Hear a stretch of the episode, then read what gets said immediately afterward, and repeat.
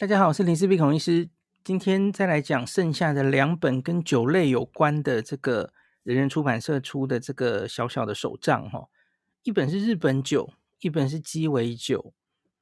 那我个人在日本这个呃旅行这么多年，自助旅行这么多年哦，我常常有机会去采访各个酒造哦，然后到很多这个像是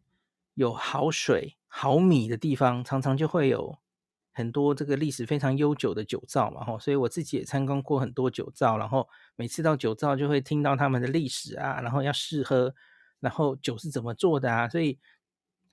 虽然我没有那么喜欢喝酒，吼，可是对酒还是有一些粗浅的知识。那这一系列人出版社出的这个跟食物有关的小手账，吼。日本酒这一本，我觉得它也非常值得大家参考吼。那这本书的作者其实是协会啊，吼，SSI，它是日本酒服务研究会、酒酿研究会联合会。那他们就是大概不是只是一个人写的吼。那他们有一个兼修代表，哦，就是这个是 SSI 的研究室长，大概是集大家之力一起把这本书完成的吼。那这个大家到日本哦，我常觉得台湾人哦，经过这几年哦，我觉得假如是不是深入研究的人，大概在在大家的心目中，仿佛好像就只剩下獭祭一个酒，獭祭实在是太令人，就是台湾人的口味好像就是特别喜欢这一这个酒，然后它就越炒作越来越贵哦。那可是日本。不是只有獭祭这个酒啊，它它这个日本酒的世界实在是非常博大精深哦，每个地方都有自己的酒品哦，所以我觉得，假如你有机会到每一个地方，那特别是我刚刚说的哦，有产好米、好酒、好水的地方哦，那看看他们的独特的每个地方的地酒哦，自己产的日本酒，去了解一下，我觉得应该都还蛮有意思的哦。那这本书呢，它里面有每个酒厂，全全日本哦，它有地图，然后告诉你这个地方有什么代表的酒厂，那这个酒厂有什么代表作推荐的酒品，那全部都一一介绍哈。日本从北到南这样子，那它把酒质以这个香气浓郁度跟轻快度来区分哦，给它量化哈。所以，也许你你大概假如喝过日本酒，大概会知道你喜欢什么方、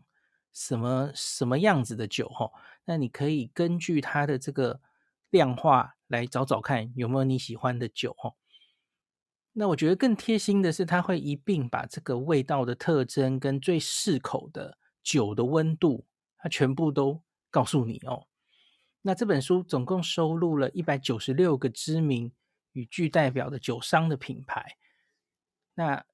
酒造一百九十六个，那酒品总共有七百五十款，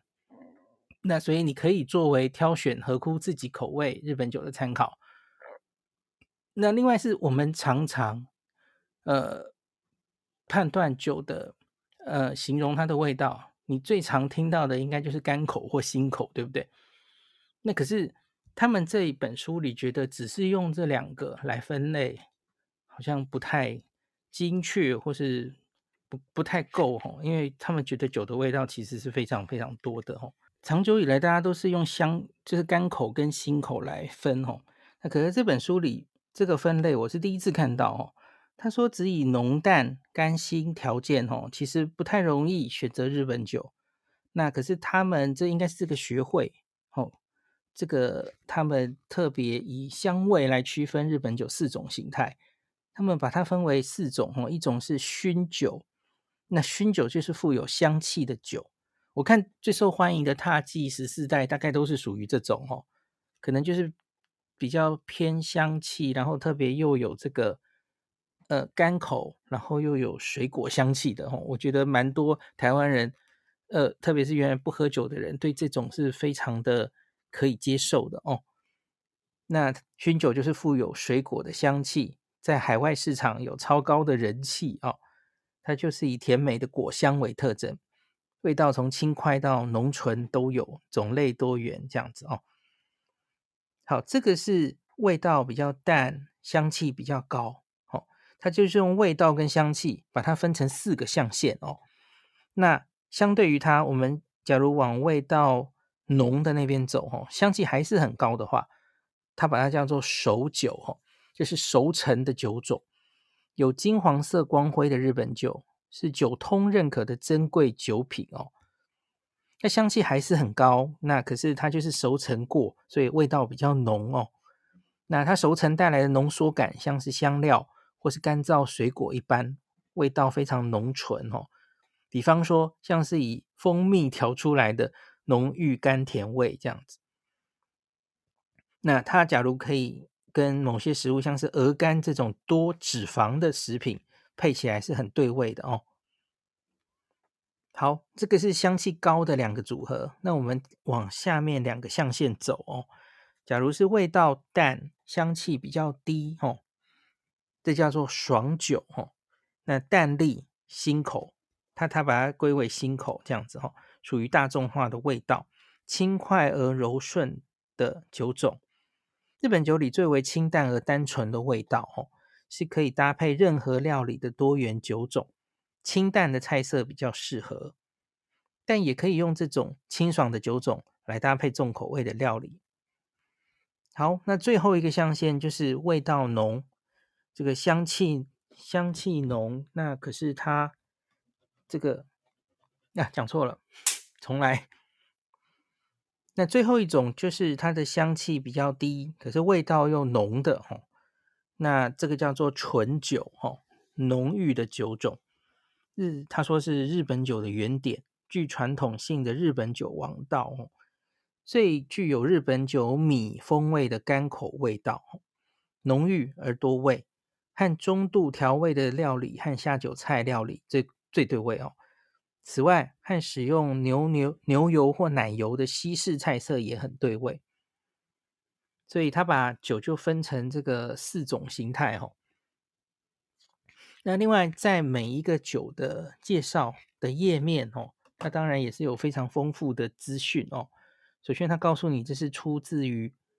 日本的哪一个地区域哦。那它酒的名称出自哪个酒厂？那这个酒厂创业年份？那它的代表酒品？那希望的零售价格，当然这个是此书这个附子时候是二零一零年哦，已经是十多年前了哦。像现在价钱应该显然可能会有变化，只是给大家作为参考了哈。那另外当然还会告诉你这个原料米跟精米不合大概有多少，酒精度有多少。那同一个酒厂，它可能会推荐你其他的一些比较推荐比较有名的酒品哦。那他会告诉你，这个酒它属于刚刚我们说的四种分型是哪一种，就是熏酒、爽酒、醇酒、熟酒四种形态哦。那另外他还会告诉你它的日本酒度还有酸度。那酸度是代表浓淡，日本酒度代表味道的甘或辛哦。那他会告诉你会不会有银酿的香气。那浓郁度、轻快度、原料香，这些都用一到五来这个把它量化哦，所以你可能可以从这个量化大概想象这个酒是什么味道的哦。因为后面就是一个一个酒了哦，我觉得大家可以把它当成工具书，就是你到哪里的时候有机会喝到什么酒，你就可以把它拿来看看哦，它到底是什么样哦。那这本书最前面当然有一些日本酒的基础知识，像是日本酒的制造流程，我想这个比较复杂了，我当然就不一一跟大家讲了哦。然后它还有一些日本酒的基础用语。那我觉得这个比较有趣的是日本酒的一些原料哦。那比方说，它就从水跟米来告诉大家，这是两个最重要的原料哦。那日本酒的成分里约有八成都是水，因此只要无法确保使用好水，便无法开始制酒。水是几乎是最重要的原料哦。另外就是米嘛。那由于技术跟流通系统的发达，既然能够以人造、人工制造出寒冷的气候，原料米也可以从日本各地进货，那么用量达米五十倍之多的水，情况又如何呢？要把这么大量的水从其他的地方运送而来，不论是成本面或是水质维持面上，都不太可能做到。也就是说，即使到了现在这么进步的时代了哦。只有水仍然是以由自然取得的方式是最好的哦，所以这就是为什么众多酒厂到现在它还是多半设置在离优质水源相近的地方哦，这就是这个原因。酿制日本酒时所需要的水、铁质和锰的含量必须要极端的稀少，除了软水或硬水的差异之外。这个土地的水质差异也会反映在味道上。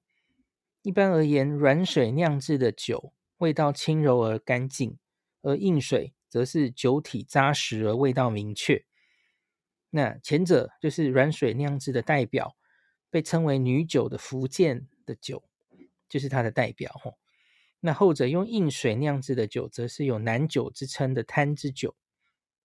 好，这个是水它的一些基本。跟日本酒的基础知识哦，那再来就是米喽，适合酿制日本酒的酒造好米哦，是粳米的一种。那最大的特性是它的心白，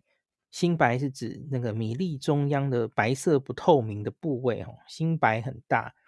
产量少而价格高昂，那价格高达国际米价的二十倍哦。那著名的酒米包括像是山田锦。和五百万石、美山锦等，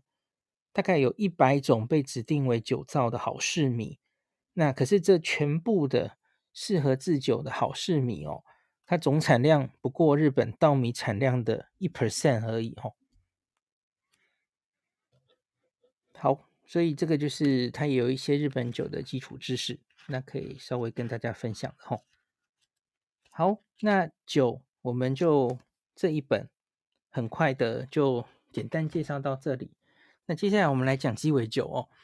我原本对鸡尾酒其实也没有非常深入研究哦。那可是我们先来讲这本《鸡尾酒手账》，它的作者是谁？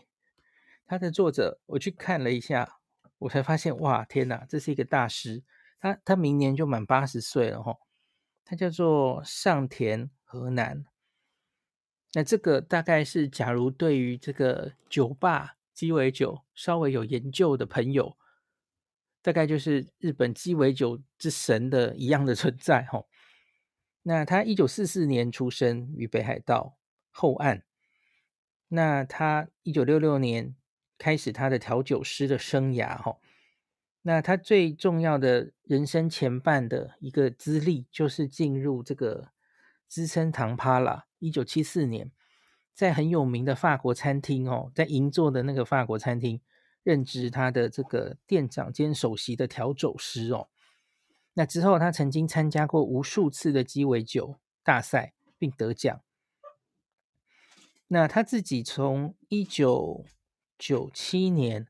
独立出来哦，离开了资生堂，那开设了一个非常有名的酒吧，叫做银座 Tender。这个银座 Tender 就在那个现在的那个勾拉面的对面，勾拉面在巷子里嘛，哦，在大马路的对面就是这个银座 Tender 哦。那这个酒吧就非常非常有名哦，几乎是在这个被被形容为就是去日本一辈子一定要去过一次的，然后就是可以看到这个上田和南的话，吼，就是。就是如同这个寿司之神一样，在寿司的地位一样，哦，他非常非常有名。那可是他今年已经快八十岁了，哈，我不知道他最近是不是出现在吧台前面的机会就比较少，是不是都交给徒弟了，哈？那他有出很多书哦，那这本书，这本鸡尾酒手账小书是他十年前的作品哦。我看他后来他也有出这个。一些书也有在台湾出版，就是他的鸡尾酒笔记、鸡尾酒技巧、鸡尾酒手册等等的吼。台湾好像也有别的出版社有进他的书哦。那我有查到他曾经来台湾有讲座过哦，大家其实有兴趣都可以找找看哦。那值得一提的是，他的店哦，银座 Tender 这个店哦，他在疫情两千二零二零年刚开始的时候，因为那时候自述嘛，那所以曾经停业一阵子，那原来的店就关掉了哦。那我看他这个原本的店哦，银座 Tender，他在塔贝洛谷上面三点八九分呐、超高分啊。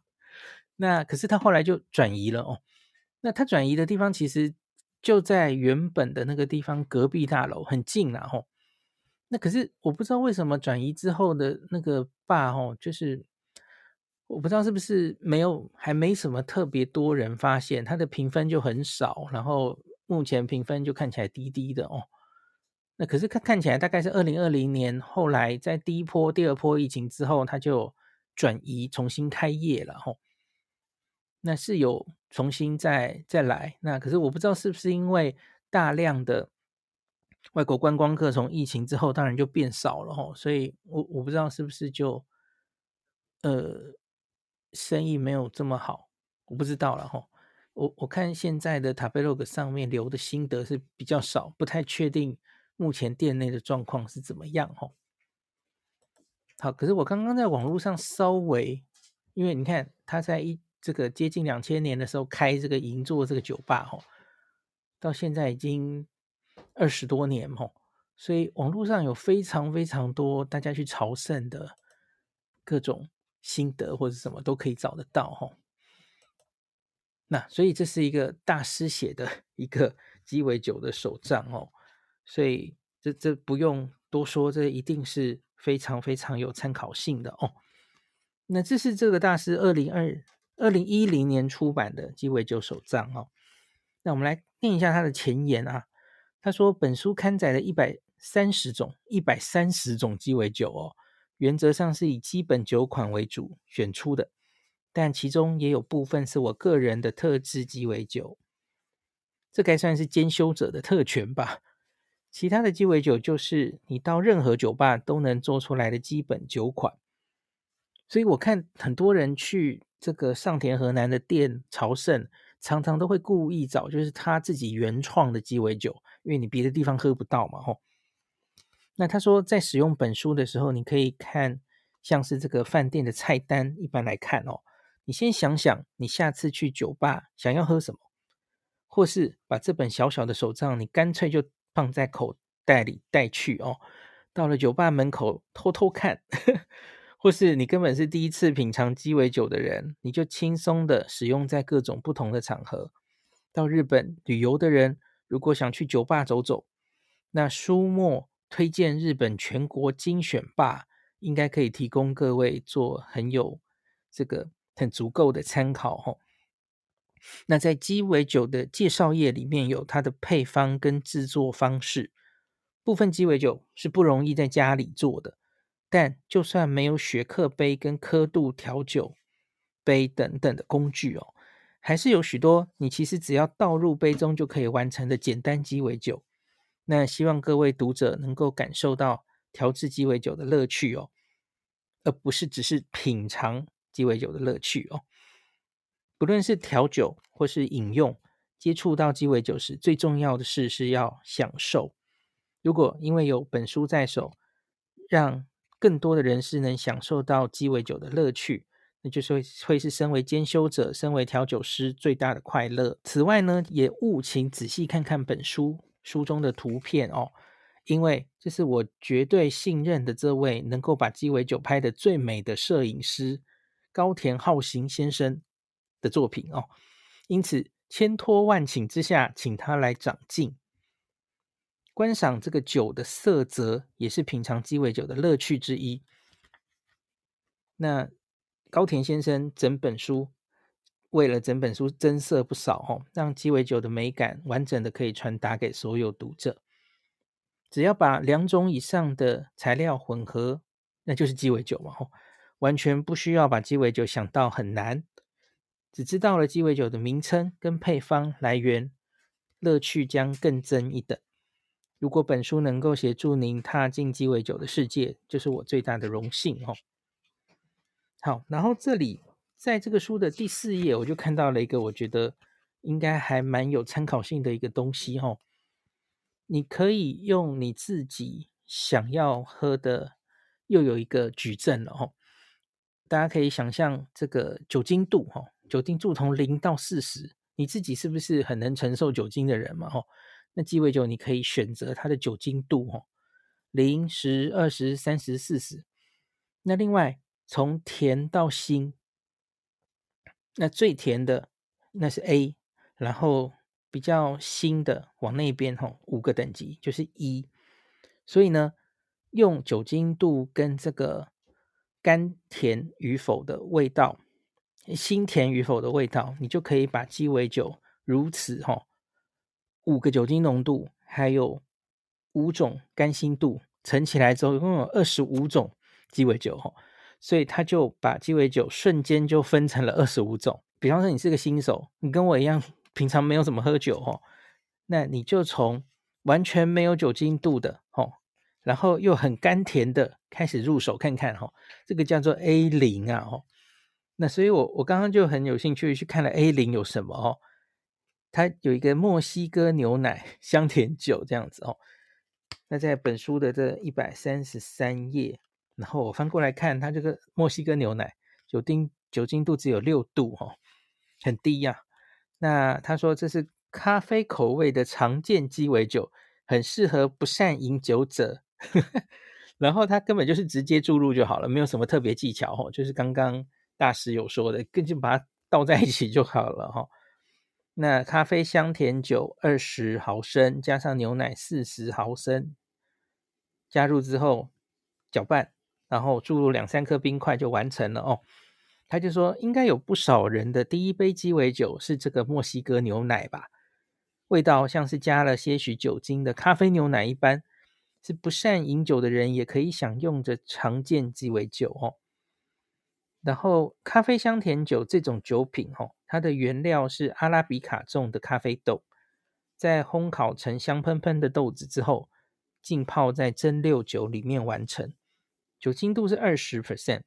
如果你觉得标准配方的酒精度太弱，你可以要求将牛奶的量减半，哦，就变成二十毫升，一比一这样兑的话，哦，那酒精度就会是十嘛，哦。那如果你在家中调制，则可以加入自己喜欢的浓度的咖啡来抑制它的甜度，哦，原本可能太甜了一点哦。那直接洒入即溶咖啡而成的苦味墨西哥牛奶也是好，所以。这本书很有趣哈，你就直接可以从这个第四页它的这个酒精度跟味道的矩阵哦，你就可以去找找看有没有你喜欢的酒品这样子。他把书里所有的酒都分在这二十五格里面哦，我觉得这个还蛮科学的，还蛮有趣的哈。那。酒当然就是它会配各式各样，鸡尾酒是配各式各样的酒品嘛，吼，它后面的主要的呃这本书的进行方式就是加威士忌的基底的酒，那白兰地的，吼，那再来还有琴酒的、伏特加的、兰姆酒的、龙舌兰的，还有香甜酒的，你最后还有葡萄酒、香槟、啤啤酒为基底的酒，那最后有无酒精这样子，吼。那我觉得还有一个很有趣的一个附录哦，在一百七十九页最这本书最后的的地方啊，他有一个专栏写说，你不知道该怎么点酒的时候哦，然后他说他他这上面就有，咦，这是红橙黄绿蓝靛紫粉红白色透明，然后他把。这个特别颜色很鲜艳的一些酒品，哈，推荐在这里，哈。那他说去到酒吧的时候点用的都是相同的鸡尾酒，相信这种人应该有不少。就是你每次去都点同一杯了，哦。那当然，你喝惯的，喝自己喜欢的鸡尾酒不是坏事。可是如果你偶尔想要喝一些不同的鸡尾酒，或许可以试试用颜色来选择，也别有趣味，哈。一起去酒吧的酒。同伴，如果他是不熟悉鸡尾酒的哈，不熟悉它的这些名称，或是不知道该点什么款，如果你能够推荐他搭配他身上的首饰或服饰颜色的鸡尾酒，那就再合适也不过了哈。你特别是现在人那么喜欢上传这个 IG 打卡照美照的哈，那所以配合这个酒的颜色，配合它的服饰、它的装饰哦，应该是还蛮不错的主意哦。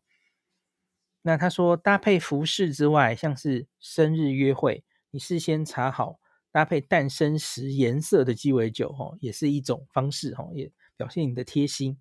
你只要按照颜色先记住几款鸡尾酒的名称，就可以在很多场合里发挥功效。那它的这个表里面哦，举的其实是只是少数的例子哦，那还有别的啦哦，可是它就是举比较有名的。像比方说，它红色就举了捷克玫瑰、西班牙魔鬼，然后粉红色是科梦波丹、海上微风等等的。好，那另外它其实还把这个酒分成短饮跟长饮两种哦。短饮的意思就是你做出来之后，你需要短时间内比它把它喝掉哦，这它的最好的状态哦。那其实长饮的话，通常就是倒入平底杯。等比较大的杯子里，它是多花一点时间可以慢慢饮用的，比较适合长饮的哦。所以你也可以配合你在的场合，决定你要叫短饮类的还是长饮类的鸡尾酒哦。